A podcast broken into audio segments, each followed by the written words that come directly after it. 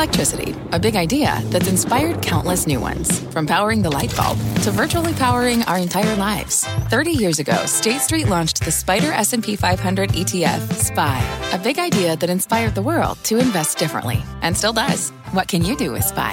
Before investing, consider the fund's investment objectives, risks, charges, and expenses. Visit ssga.com for a prospectus containing this and other information. Read it carefully before investing. SPY is subject to risks similar to those of stocks. All ETFs are subject to risk, including possible loss of principal. Alps Distributors Inc. Distributor. Homes.com knows that when it comes to home shopping, it's never just about the house or condo. It's about the home. And what makes a home is more than just the house or property. It's the location and neighborhood. If you have kids, it's also schools, nearby parks, and transportation options. That's why Homes.com goes above and beyond to bring home shoppers the in depth information they need to find the right home. And when I say in depth, I'm talking deep. Each listing features comprehensive information about the neighborhood, complete with a video guide. They also have details about local schools with test scores, state rankings, and student to teacher ratio. They even have an agent directory with the sales history of each agent. So when it comes to finding a home, not just a house, this is everything you need to know, all in one place. Homes.com. We've done your homework. My mission is simple to make you money. I'm here to level the playing field for all investors.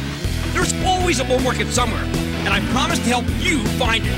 Mad Money starts now. Hey, I'm Cramer. Welcome to Mad Money. Welcome to Cramerica. Other people want to make friends? I'm just trying to make you some money. My job is not just to entertain, but to educate and teach. So call me at 1-800-743-CNBC or tweet me at Jim Cramer. Messianic. That's the word I've been searching for to describe certain parts of this market. And that cult-like attitude, well, suddenly it's got me a little worried. Because stocks ultimately are just pieces of paper. After a day where the reopening trade reasserted itself, as I said it would, the Dow gaining 54 points, while the S&P lost 0.4% and the Nasdaq dropped 0.99%. I got to address this dynamic. So, what do I mean by messianic? There's a cohort in this market that seems to believe it's a sin to sell anything. Sell anything at Sell, all. sell, sell. Because owning stocks is a cause, a cause, and selling means you're betraying that cause. That's why I'm seeing, that's what I'm seeing right now. Right now, with the blinding light of the cryptocurrencies, any cryptocurrency. And it's starting to make me wonder if some of these followers are on mental quarantine, especially in their ability to ignore any sign that maybe enough is enough. We first saw the messianic behavior when the Wall Street Bets crew started embracing individual stocks. They turned the tug of war over GameStop into an epic fight between the righteous longs and the wicked short sellers. The betters won. They were able to break the shorts, in part because they demanded fealty, fealty to Ryan Cohen, the co-founder of Chewy, who took a big position in GameStop and will soon become the chairman of the board there, if not more. These Reddit revolutionaries cheered Ryan's every move. They even cheered his silence. And when they broke the shorts, the stock briefly climbed to $400 before people started ringing the register. Ka-ching, ka-ching. En masse. But to the GameStop bulls, any sellers were apostates, even at these exalted levels. Don't I know? I called in from the hospital that day, ripping out my catheter to have just an ounce of dignity, and told people, please, please, please, take some money off the table. For that, I was branded a fool, a knave, and a mountebank. Because I didn't grasp Ryan Cohen's brilliant vision. Not that he'd share it with anybody, at that point at least. And I've been on the wrong side of the YOLO ever since. When I urged GameStop to sell some stock in order to clean up the balance sheet, I took it on the chin from these people. Oh my! They turned my Twitter mentions file into an even more of an ad hominem hellscape than usual. How dare I suggest that GameStop raise capital to pay down debt? Of course, that's precisely what the company ultimately did today. And when the move was met, of course, with cheers from the same people who trashed me. The stock surging 18% because in the eyes of his followers, Ryan Cohen can do no wrong. Not that we know Ryan Cohen is. All right, that is messianic thinking. And frankly, I'm going to take a break from giving free advice on Twitter because Cohen should have paid me for the idea. Now, we saw the struggle to keep AMC alive. There's no call surrounding, uh, surrounding uh, CEO Adam Aron. So when he decided to save the company by selling a huge slug of stock right into the Wall Street bets more, the true believers felt betrayed. They wanted everyone to hold the line. But there's the CEO himself asking for authorization to sell another 500 million shares. Tough to hold the line when the company's selling en mess. But the AMC cult is stuck with AMC, or at least AMC's stock. That's an important distinction because, like GameStop, I don't think AMC's actual movie theaters really matter to the people who've turned owning its stock into something that feels a little too much like a religion. Get me Jim Jones on the phone, will you? All right, anyway, now that messianic behavior has been taken to new heights with admonitions that only true morons will sell any cryptocurrency, oh, of course, not just Bitcoin, but Ethereum or even the Dogecoin, which was literally created as a joke. When you disagree with the orthodoxy, well, then you run the risk of being excommunicated. Hence the back and forth I had with David Faber this morning about where are the sellers? We couldn't recall anyone coming on air, anyone, and saying, you know what? They were a seller of anything crypto. Not even just to ring the register, maybe take a little profit. Which brings me to Coinbase. You know I like this cryptocurrency exchange. I told you to buy some last night. Lisa Ellison at MoffettNathanson, the best payments analyst on Wall Street, thinks it can go to $600 long term. Long term! And I agree with her. But I also worried that this new idol would be so powerful, it would cause all the true believers to sell whatever was necessary to raise cash for Coinbase or anything else crypto, because they were never going to sell crypto. And that's exactly what happened. Uh, this was a $65 billion deal, and it used up a lot of money. Thank heavens it didn't open up higher, though it, it could have been a huge gut punch, even for the true believers. Now, I've been warning you for months that someday we'd get an IPO so large it could overwhelm the entire market. Too much supply, only so much demand. It may have been Coinbase. Again, I'm not trying to smash this new idol. I think Coinbase is the single best way for mutual funds to get some cryptocurrency exposure. It covers the waterfront of crypto. But I think the lack of sellers in Bitcoin and its compadres has gotten totally messianic. I own some Bitcoin. I've been reluctant to sell too. Still, I now believe that we're really worshiping greed here. And contra Michael Douglas as Gordon Gekko, greed is not good. And I admit, here it is. As I said, I admit to have taken enough profits in it to play with the house's money. Yes, that's right. I did a little ka-ching in Bitcoin. Listen, it's a bad idea to turn your portfolio into religion. When you get messianic about money, you forget what what's around you. Maybe you're a single issue buyer, just crypto or non fungible tokens. Oh, that's a good one. Or uh, the Fort Knox of crypto or GameStop.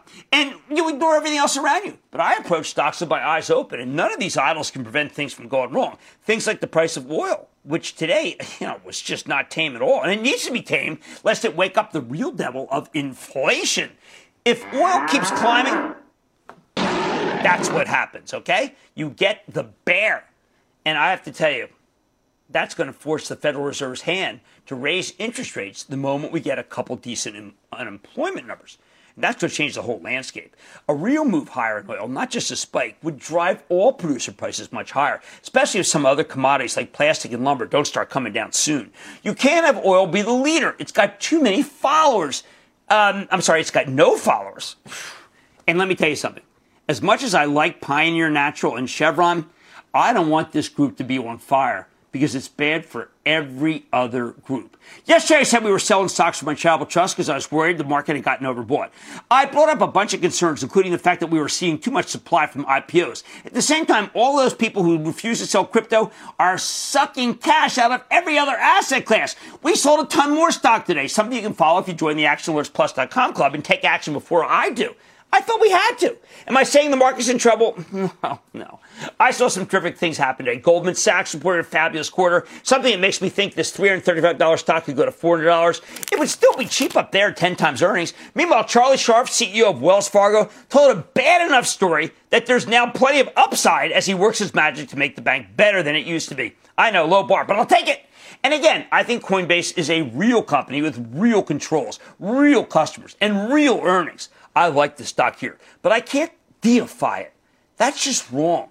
It's as wrong as the people who believe GameStop will stay strong as long as they chant, hold, even if it means they have to sell everything else. The bottom line, right now, there are so many cult assets, Coinbase, cryptocurrencies, meme stocks, non-fungible tokens, that the true believers absolutely refuse to sell.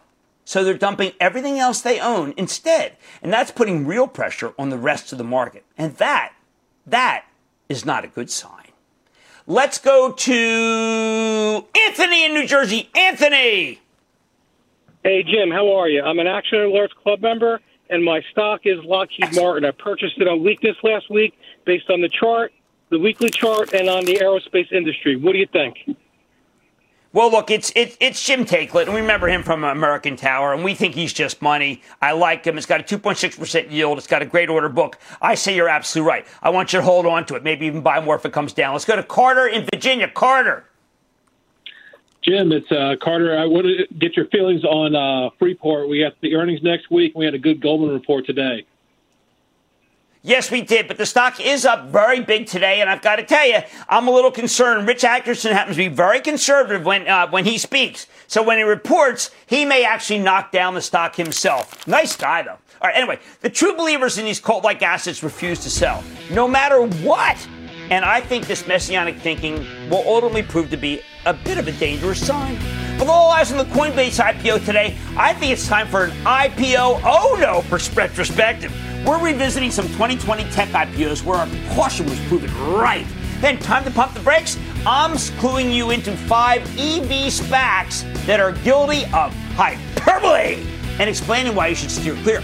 And we know COVID changed the face of the restaurant industry, but how soon will we soon get things back to normalcy?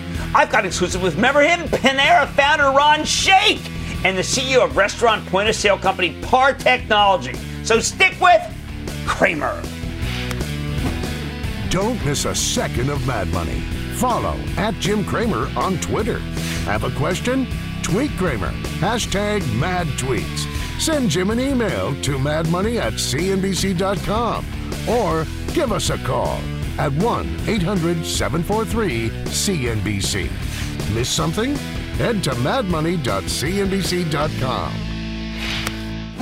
Fact Running a business is not getting easier on your wallet. With higher expenses on materials, employees, distribution, and borrowing, everything costs more. Also, a fact smart businesses are reducing costs and headaches by graduating to NetSuite by Oracle. NetSuite is the number one cloud financial system, bringing accounting, financial management, inventory, and HR into one platform and one source of truth. With NetSuite, you reduce IT costs because NetSuite lives in the cloud with no hardware required, accessed from anywhere. You can cut the cost of maintaining multiple systems because you've got one unified business management suite. You improve efficiency by bringing all your major business processes into one platform, slashing manual tasks and errors. Over 37,000 companies have already made the move. See how you'll profit with NetSuite, and then you can think of all the ways you could be spending the money you save. Company retreat in Malibu, anyone? By popular demand, NetSuite is offering a one-of-a-kind flexible financing program for a few more weeks. Head to netsuite.com to start saving.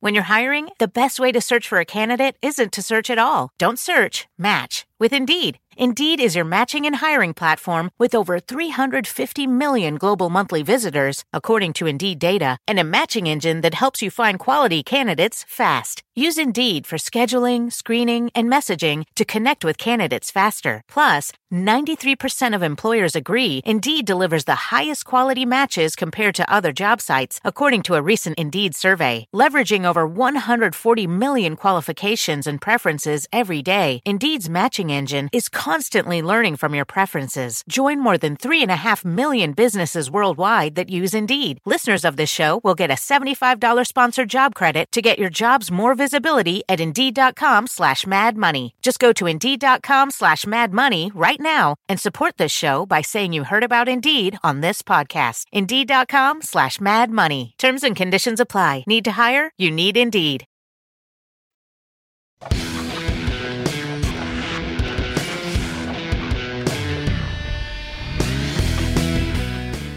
After the biggest stock market debut in ages, with Coinbase coming public at a surprisingly enticing valuation, the stock opened at 381, nearly 100 bucks below the high end of the price range, and then pulled back, giving you an even better entry point.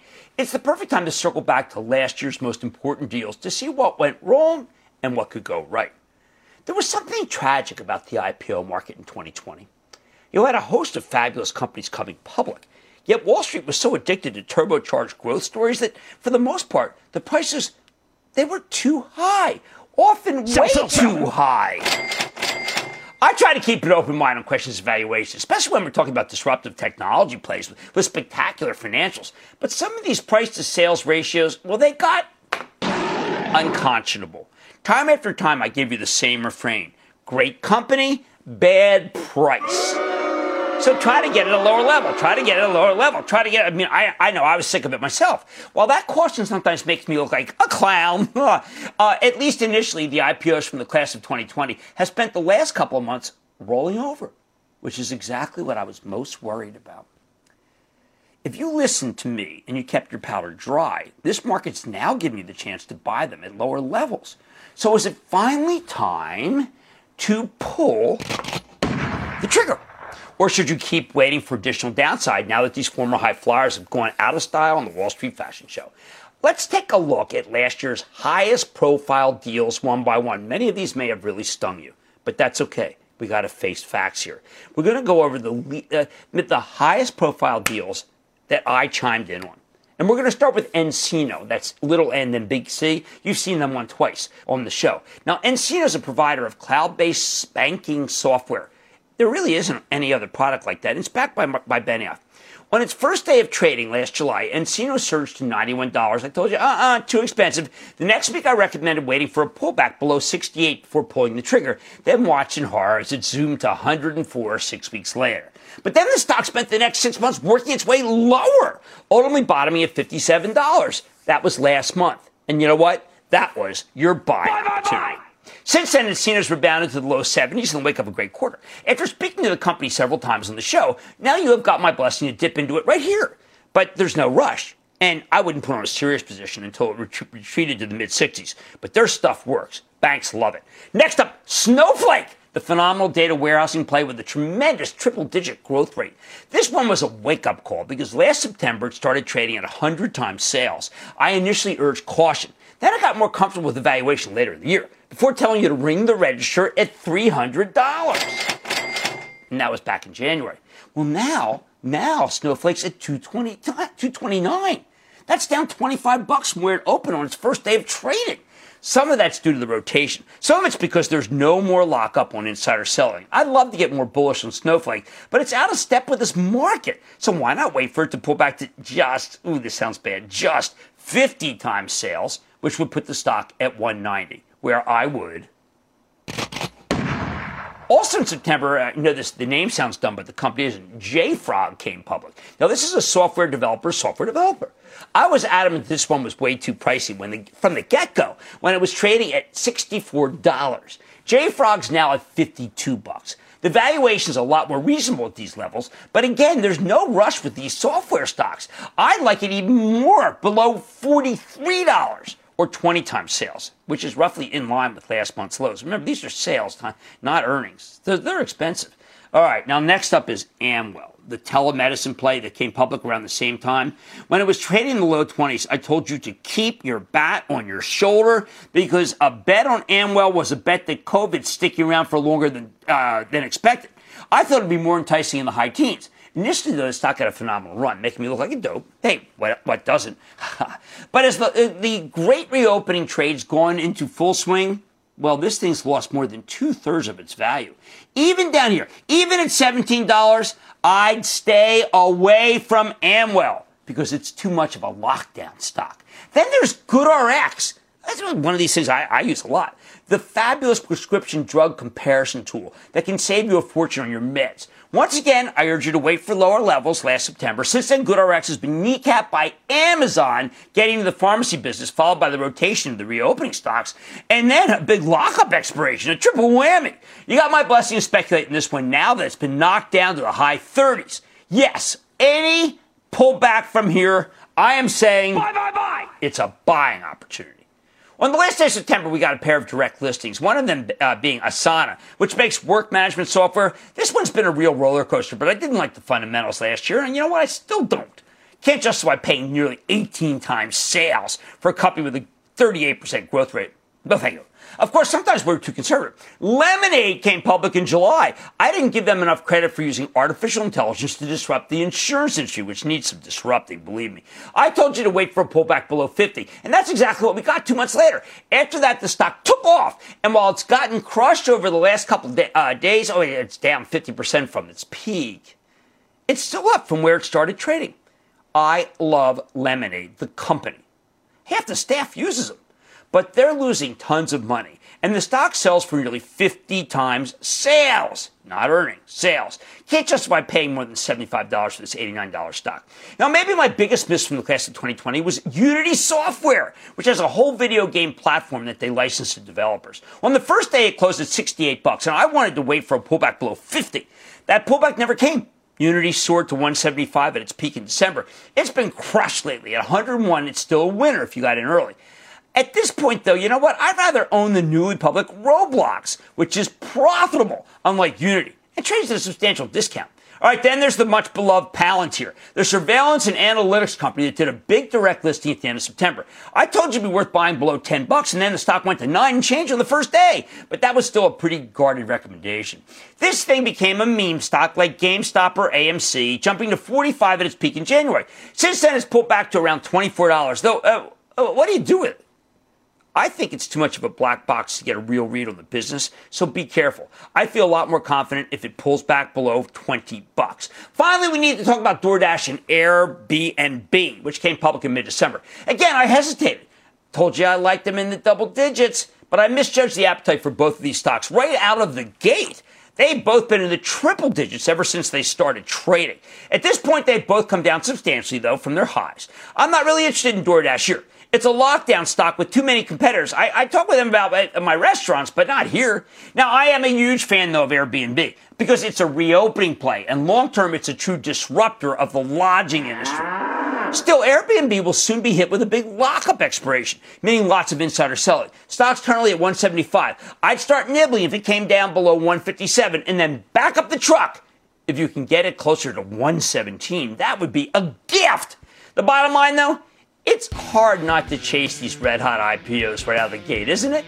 But as we saw from the class of 2020 and from Coinbase today, you'll often get a better price if you're patient enough to let them pull back a few days, a few weeks, or even months later. Stay with Cramer. Coming on, should home gamers be wary about too much of a good thing? Cramer's got a clear eyed SPAC analysis to help you pull the signal from the noise. Next. The spirit of performance defines Acura, and now it's electric. Introducing the all electric ZDX, Acura's most powerful SUV yet. While what powers their cars may change, the energy that makes Acura never will. Crafted using the same formula that brought them electrified supercars and multiple IMSA championships, the ZDX has track tested performance that packs an energy all its own with a premium Bang & Olufsen sound system and up to 313 mile range on a single charge and a Type S variant with an estimated 500 horsepower, the ZDX is everything they said electric could never be. It was built with the driver in mind, just like Acura's been doing since the beginning. We could talk all day, but the only way to experience this electric performance is to drive it yourself. Unlock the energy and order yours at Acura.com. Take your business further with the smart and flexible American Express Business Gold Card. You can earn four times points on your top two eligible spending categories every month, like transit, U.S. restaurants, and gas stations. That's the powerful backing of American Express. Four times points on up to $150,000 in purchases per year. Terms apply. Learn more at americanexpress.com slash business gold card.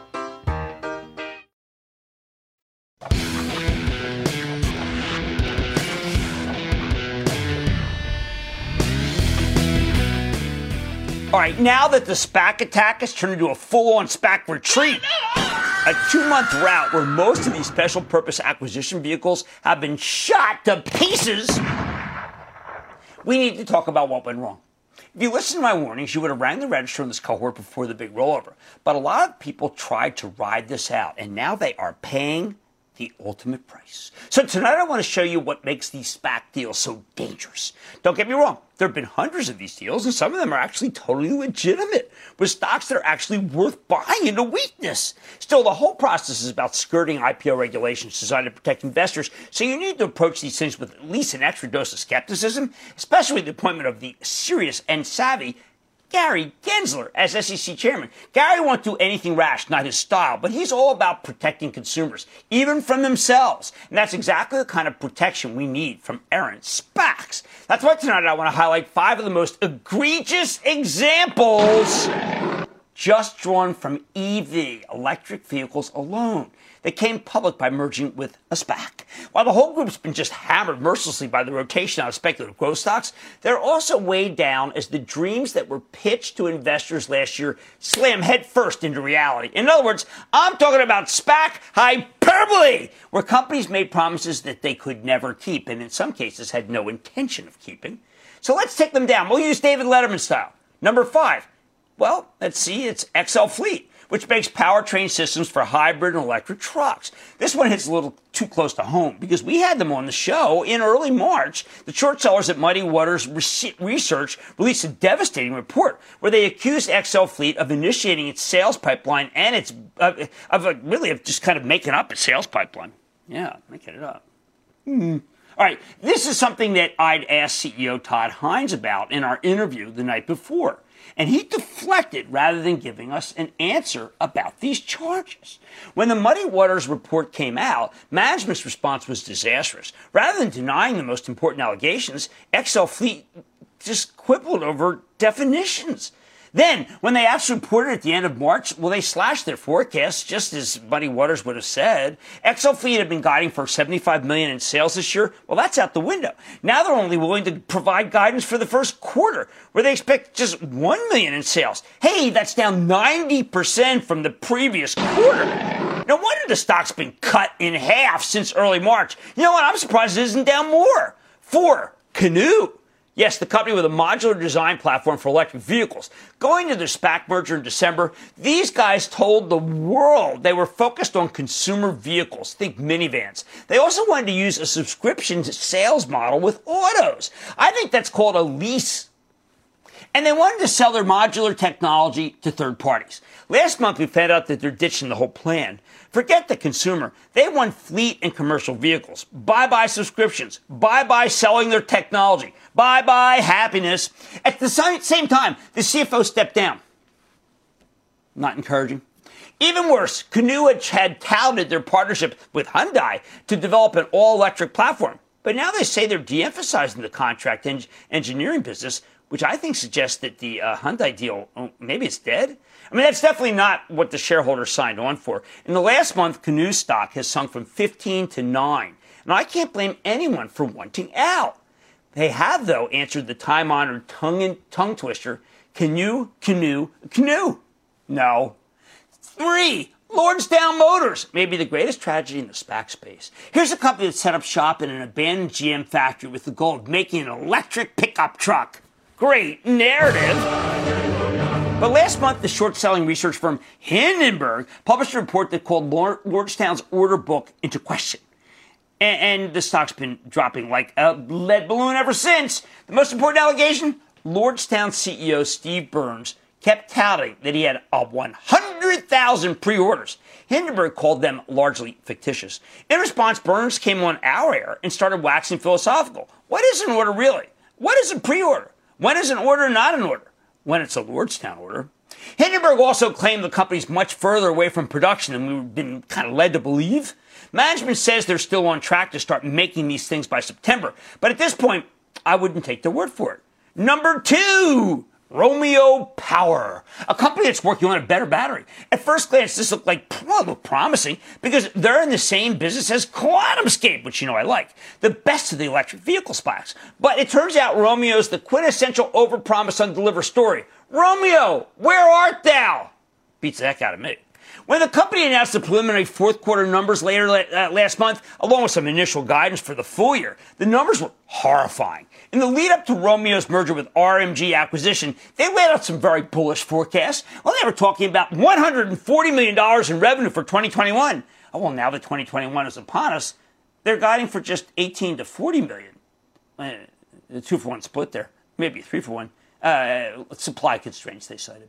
Listen, I know that there are supply issues in the auto industry, but that 140 million number was from six months ago. When a company slashes its revenue forecast by 80% in a half year, let's just say that raises eyebrows. At least Romeo gave you a chance to sell. The stock spiked 60% last week after we learned about a long term supply agreement with PACCAR, the truck maker. But since then, it's given up nearly all of the gains because, well, there's eh, there's not a lot of trust here. Finally, the most egregious example of SPAC hyperbole Nikola. Yeah, it's fitting that this was the first big electric vehicle SPAC merger, the one that shot into the stratosphere and opened the floodgates. Then a few months later, the short sellers again at Hindenburg came out with some wild accusations, many of which proved to be true. Now, Nikola initially talked about making all sorts of electric and even hydrogen fuel cell powered trucks. But it turns out a lot of these were merely in the concept stage. They made big promises about the proprietary technology before we learned that they'd been purchasing many of the components, components they claimed to make in house. They announced a huge collaboration with General Motors, but GM wasn't committed to doing anything. And after the Hindenburg report, they backed away from most of it. Trevor Milton, the now former CEO, was incredibly promotional. He claimed that Nikola had trucks, quote, coming off the line, end quote, in Germany. Uh, they didn't. Maybe the most ridiculous was when Nikola doctored a video to make it look like their truck was moving under its own power when it was really rolling downhill. The one thing I'll say about Nikola, they must be strong to push an 18 wheeler enough to get it rolling even downhill. Impressive feat but not one that makes me want to buy the stock. Now that Nikola's got new management and the stock's plunged to 12 bucks, it, there's a case to be made for owning this one, but only for speculation. The point, though, is that when these SPAC plays say something that sounds too good to be true, it's probably too good to be true. Honestly, it's hard to stop at just five of these because there are so many other examples of SPAC bogosity. So I'm putting everyone involved in this process on notice right here, right now. We are bringing back the wall of shame, and SPACs provide a lot of grist for the shame mill. The SPAC managers who orchestrated these deals, they should be embarrassed. The bankers should be embarrassed. The CEOs who agreed to the reverse mergers made ridiculous forecasts should be embarrassed. But I think they're laughing all the way to the bank, and regular investors like you have been SPACed. SPAC with a 2x4. However, before I add any names to the SPAC wall of shame, you know what? I'm going to give everyone involved a grace period. If you're working on one of these deals, you're a banker, you know, you, you got a few more weeks to rip off the band-aid and level with your investors. After that, I have a particular set of skills that makes me a nightmare for people like you. But the bottom line, after that grace period ends, I'm coming after any SPAC play that seems to be following in the footsteps of XL Fleet or Canoo Canoo Canoo or Lordstown Motors, Sing that, or Romeo Power, Where Art Thou, or Nikola, of course. Because this kind of thing must be quarantined, and there are no false positives. Let's take some calls. Why don't we go to Mark in Iowa? Mark! Hi, Jim. Thanks to thank you to you and your pleasant staff for taking my call today. My staff is so much nicer than I am. It's amazing. Go ahead. well, I appreciate the opportunity. EV okay. batteries are going to do nothing but increase in sales. However, this battery stock has had a lawsuit filed against it, questioning their product's quality and viability down about $90 from its all time high. What do you think of QS QuantumScape? That's Jagdeep Singh. I think he's remarkable. I think he's done some great work. It's one of the few SPACs I like. At $15 billion, he's got the batteries that are going to work. I encourage you to buy more. Yeah, particular set of skills. It's going to be a nightmare for these guys. Some companies should consider themselves on notice. I'm bringing back the wall of shame, and it's for you. It's time to get your act together. Now, much more Mad Money ahead. I'm digging into technology in the restaurant biz with PAR Technology after the latest acquisition to get a better case for its potential. then, it's said it, I've said it before. I'm going to say it again. Own Apple, don't trade it.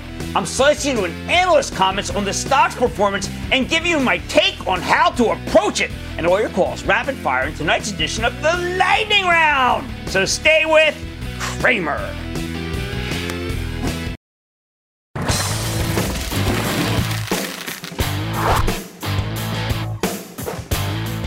I'm excited about this. Last week, PAR Technology, which makes point of sale technology for restaurants and retailers, announced an intriguing deal. They're buying a little company called Punch for $500 million in cash and stock. Now, Punch, with two H's, by the way, is a market leading customer engagement platform. Think loyalty programs, promotional campaigns, and AI based marketing. This deal greatly improves PAR's suite of software as a service. That's right, cloud based offerings. Beyond that, though, the transaction got some interesting financing arrangements. PAR brought in a couple of backers to help it raise the cash, including an old friend of the show, Ron Shaich, the founder and former CEO of Panera Bread, who now runs an investment fund called Act 3 Holdings. If Shaich's on board, I want to be on board.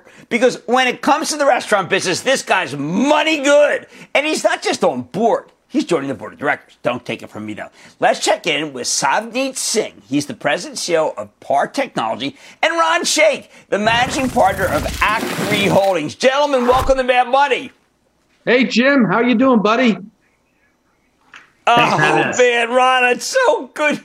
Hey, how are you, Savneet? Nice to meet you. And it's so good to hear from you, Ron. I'm going to start with you because, Ron, I don't know if people knew, but you had the most, I'd say, most successful loyalty program in history at Panera, but you don't brag about things, and you know the customer. So let's talk about what you're bringing to the party here and how come you're so excited to join the PAR Technology Group.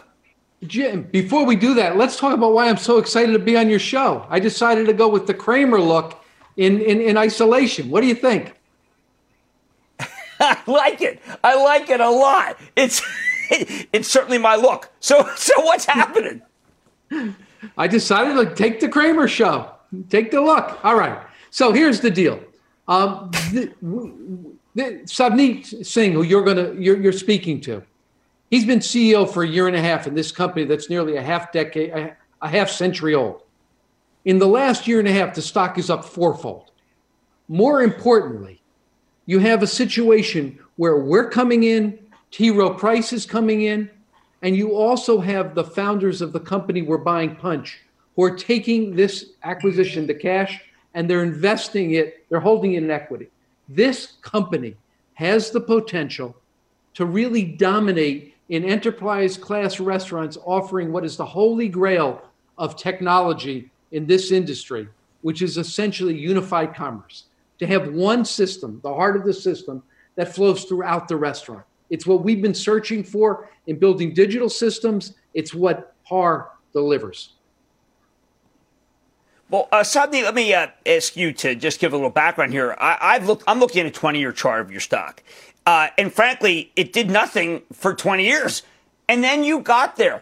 What did you do to make this company into a growth company?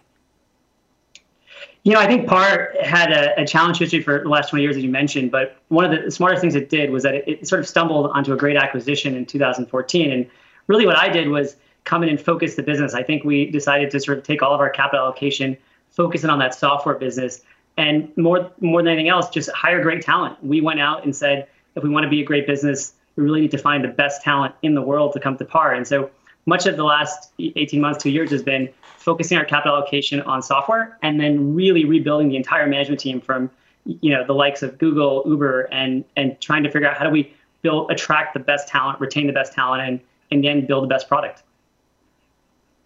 Well, you've certainly been able to do that, Ron. Uh, I know that Panera was a tight ship, and it was a great enterprise company. Uh, the one thing I, I, know the companies that uh, PAR is looking at and working with, Ron, these are all companies that need you and they need loyalty programs. But explain to me what PAR does that is so different, say, from what Square does, which tells me they've got the best point of sale system. But here's the deal, Jim. We've been trying for over a decade in the restaurant industry. Anybody playing the game is trying to build a unified system. What we have is multiple different disparate systems. We have customer systems, we have loyalty systems, we have POS systems, we have delivery systems. It all flows into one data warehouse. We then need to disperse that information into data into kitchen display systems and the like. What PAR is building, what Savneet and his team's vision is, is one unified system. The problem we've traditionally had is these systems, these individual systems, didn't talk to each other. The problem that enterprise level companies from 30 stores up to two or 3,000 had is they didn't have the scale and the technical skills to properly integrate this. So it was inefficient and ineffective. What, what, what PAR is now offering is the potential for an integrated system that's plug and play and works far more effectively. Well, I have to. You're absolutely right. I mean, look, I know you're at the enterprise level, not at the level I, I am with our two uh, restaurants going to be opening. But we've got. I was listening to you. We have four different inputs, Ron. I mean, it's exactly as described. I mean, it's hapless. You're trying to run a business. When you're Taco Bell or when you're Five Guys, I mean, you can't do this. You have to have this service. This could be huge for this company, Ron. Exactly, Jim. You said it. Walk into a restaurant. You're going to see one tablet for Uber Eats, one for DoorDash one for the register. It's, it's craziness. And it's all different information, and nobody controls their customer. And none of it speaks to the kitchen. That's the challenge. And what PAR can offer is that in an integrated way. And with this acquisition, we're bolting it together. And the reality is that, that this is one of the most powerful opportunities that exists in restaurant technology. This is the sweet spot. This is the uh, heart as someone who owns two places, I, I, I got to tell you, congratulations to Savneet Singh. Savneet, this is it. I mean, I've got my four systems. If you want to see them, you're not down at our level. You're big enterprise, but your stock is way too cheap from what I just heard. And you've got the best guy on your board imaginable. I want to thank Ron Shaich. Ron, I, I miss you so much. Uh, miss you, Ron's the founder of Panera Bread, managing partner of Act 3. He's got my look. Uh, and we've got Savneet Singh, PAR Technology CEO. I, I was going to say it's up 400%, forget about it. I need what you guys have. Mad Money's back into the break. Stick around. May I make a suggestion? I would stay with Cramer. The lightning round is coming up next.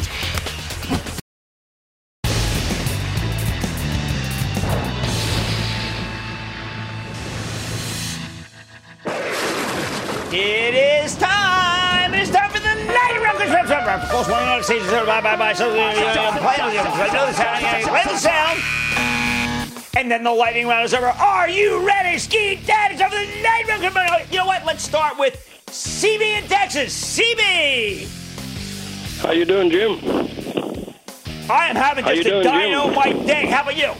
It's good. It's Doing good. great. Yeah, I'm a long-time fan and a big admirer, and uh, you're my hero. Thank you, man. Thank you a lot. Yeah, you, you're welcome. And and um, yeah, my stock I wanted to get your thoughts on is uh, the symbols K E Y S is Keysight Technologies. I know Keysight. This thing has been just red hot, and I really like it. It deserves to be. Uh, wire electronic measurement services, very hot business, and I like it. I got to go to Dan in New York. Dan.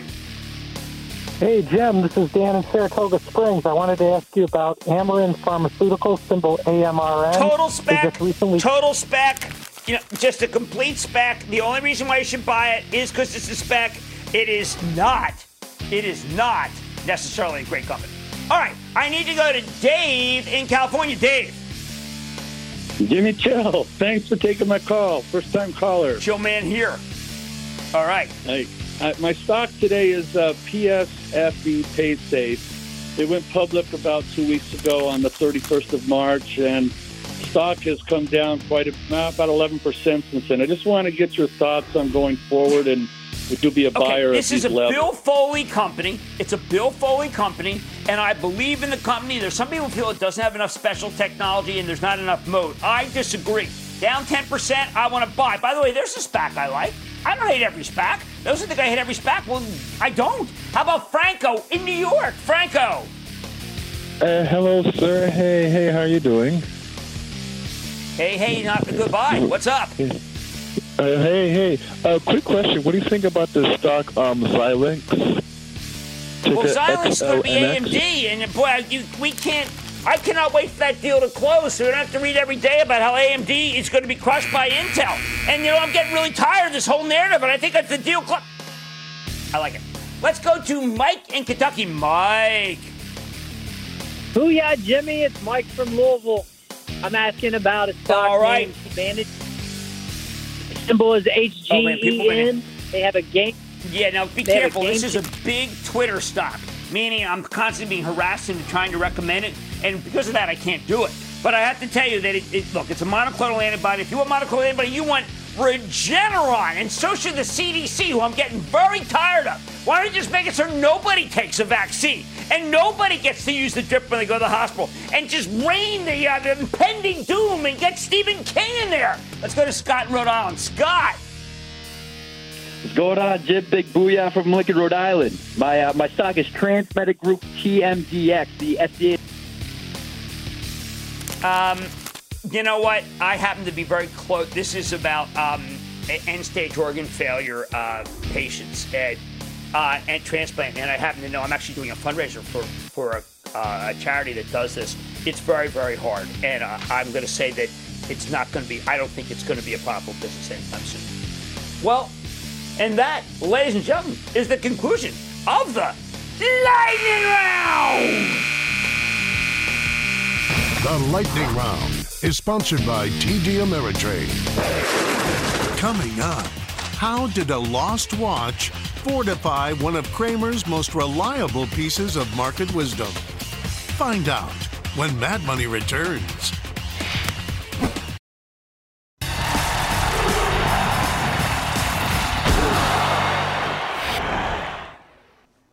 Yesterday, someone stole my Apple Watch. I'd gone to the grocery store with my wife, Lisa, and when I got home, it wasn't on my arm. Uh, at first, I thought it, uh, I'd taken it off for the lightning round, but when I checked the dais, which is what I call this thing, nothing there. So, of course, I freaked out. I mean, you would have thought somebody kidnapped my dog. Lisa came downstairs to deal with her obviously disturbed husband, and while she's listening to me rant about whether or not to call the police, she reaches under the chair and says, This Apple Watch? Imagine a rampaging wild animal getting hit with a tranquilizer dart. Well, that was me. I bring this up not to highlight that my wife is a saint for putting up with me. Hey, goes without saying, but to show you just how much Apple, the watch, the products mean to me. And this is why I'm always telling you to own it. Don't trade it. About two weeks ago, a very smart analyst from Bernstein, Tony Sacconaghi, was on CNBC. He'd been asked if Tesla or Apple were worth holding on to, given that they were down 15 and nearly 10% from their highs, respectively.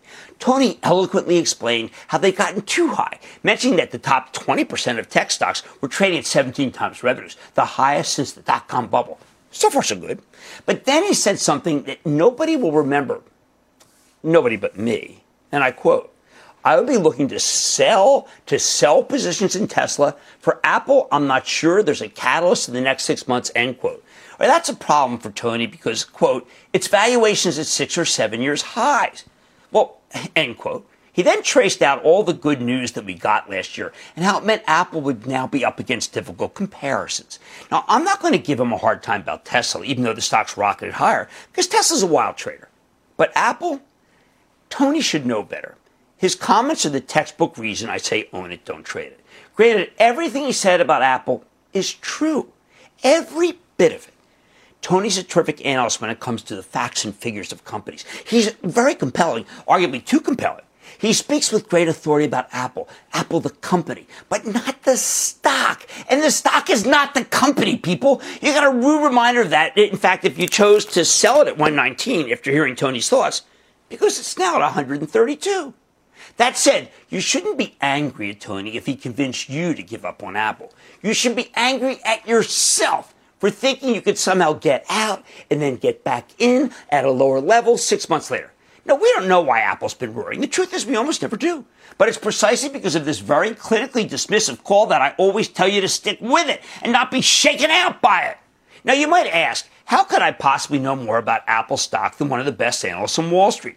I mean, I'm a guy, a generalist who covers hundreds, no, thousands of stocks. He's a specialist who covers only the most important techs. I'll tell you why I have a better understanding. It's products like the watch. You see, I can't live without this thing. Like the iPhone, it's how I live my life.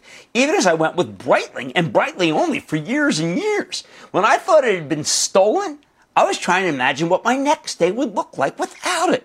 And I realized that something I bought as a total afterthought accessory to see if it worked had become a necessity, something I couldn't live without. Just a few years later, and the Breitling's in a drawer, and that thing cost me a house. Tony's smarter than I am. He is. He's got a better read on Apple, the company. He does. But I know Apple the Watch, or Apple the Mac, or Apple the iPads, not to mention Apple the subscription bills I pay without even noticing. They're why I've been right about the stock for years, while so many genius skeptics have gotten it wrong all the way up. With their endless buys to hold and buys to sells and their poorly conceived trading advisories, they've spent nearly 20 years outsmarting themselves. So the next time the sirens of selling come for Apple, tie yourself to the mast. Keep your watch on because they're almost always going to lead you astray. I like to say there's always a bull market somewhere, and I promise you to find it just for you right here on Mad Money. I'm Jim Cramer. See you tomorrow. The news with Shepard Smith starts now. This podcast is supported by FedEx. Dear small and medium businesses, no one wants happy customers more than you do.